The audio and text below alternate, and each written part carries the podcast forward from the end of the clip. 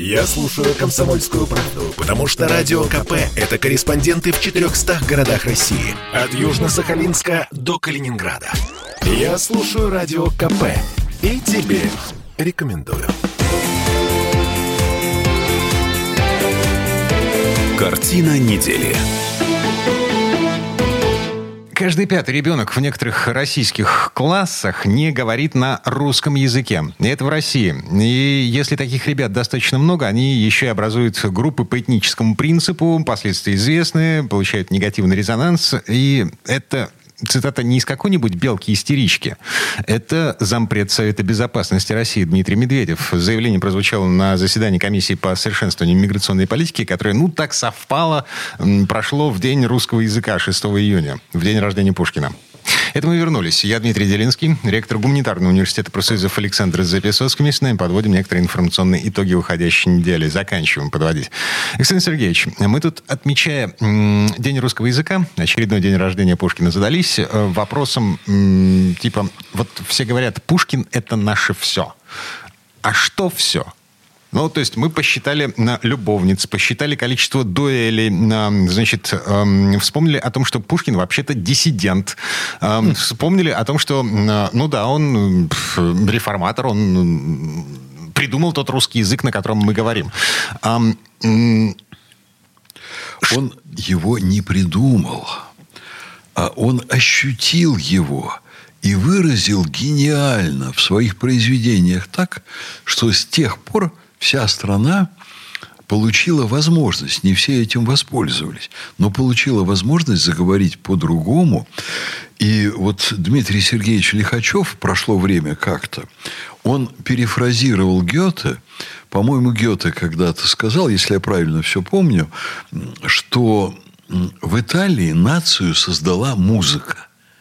Вот опера, вот эта огромная музыкальная традиция, которая там была создана. А в России нацию создала, э, создал русский язык и русская литература. Mm. И вот Лихачев это очень точно выразил. Суть русского характера замечательно создается в первую очередь нашей классической литературой и Пушкиным.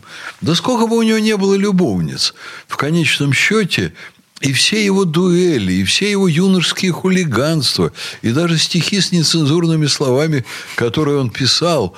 А я вот как-то был на экскурсии в тех местах в Царском селе, куда э, ну, обычно не водят посетители. Я был там у реставрированного храма на втором этаже.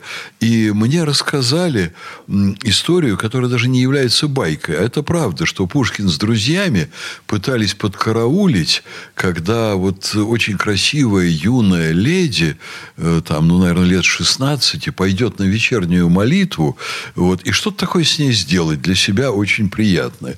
Она появилась, они залезли, простите, ей там под юбку, там темнота такой, полумрак, даже совсем мрак. Оказалось, что это была 80-летняя фрейлина. Они перепутали просто загадочным образом в мраке. Вот это все у них конфуз, было... Конфуз, конфуз. У, у их поколения, да. Ну, не знаю, в какой степени они оказались разочарованы, но они получили несколько не то, что они ожидали. Но Фрейлинова, как говорят, была довольна в итоге. А, слушайте, да. другой ракурс. Смотрите, а, Товарищ Верь, взойдет она, звезда пленительного счастья, и Россия вспрянет от сна, и на обломках самовластия напишут наши имена. А Пушкин за эти стихи получил ссылку. А как вы думаете, а, вот если бы что-то было написано вот это, эти слова относились к российской власти, к современной, посадили бы? Ну, у нас э, до спецоперации многие делали куда более ужасные вещи, только стихи были намного менее талантливыми. И сейчас некоторые убежали и делают более отвратительные вещи. Если вы посмотрите там на юмор некоторых наших юмористов, на умничание некоторых рок-музыкантов, которые подальше убежали. Вот, понимаете, по качеству стихов совершенно не Пушкин, э, глаголом сердца людей не жгет, а, ну, скорее увеличивает вот такие пласты быдляцкой культуры. Хотя эти люди-то, они себя считают светочами. Как бы повел себя Пушкин э, вот в этой ситуации с его талантом, сказать сложно, потому что, вы понимаете, то, что он делал в поэзии, было связано с духом эпохи. И даже вот такие бунтующие личности, как Владимир Высоцкий, они писали стихи, но они уже достаточно зрело выбирали адресата. Адресата своей критики. Они воевали не с какими-то конкретными чиновниками и не с царем, а они были обеспокоены недостатками человеческой природы и вот, э, так сказать, человеческого характера. И они критиковали как раз несовершенство и свое собственное, вот э, Высоцкого я имею в виду в первую очередь, несовершенство людей, человеческой природы. Они с юмором, э, с грустным очень к этому относились. Злости, ненависти не было, даже вот э, по отношению к совершенно негативным явлениям. Вот вспомним там, допустим, песню Высоцкого «Я не люблю», когда он перечисляет все, что он не любит. Там и предательство, там и ложь, там и корость, там и вероломство. Холодного это... цинизма цинизма. Это грустно очень делается. Он очень грустно об этом говорит. Да, люди, вот у людей вот это есть.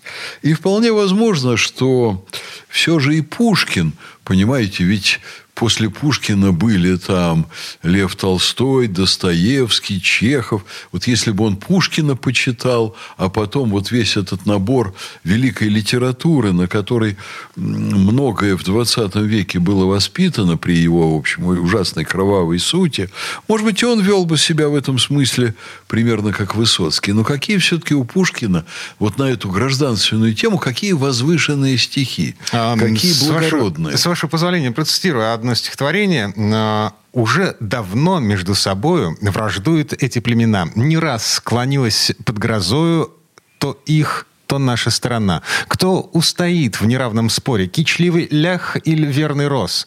Славянские ручьи сольются в русском море? Оно ль иссякнет? Вот вопрос.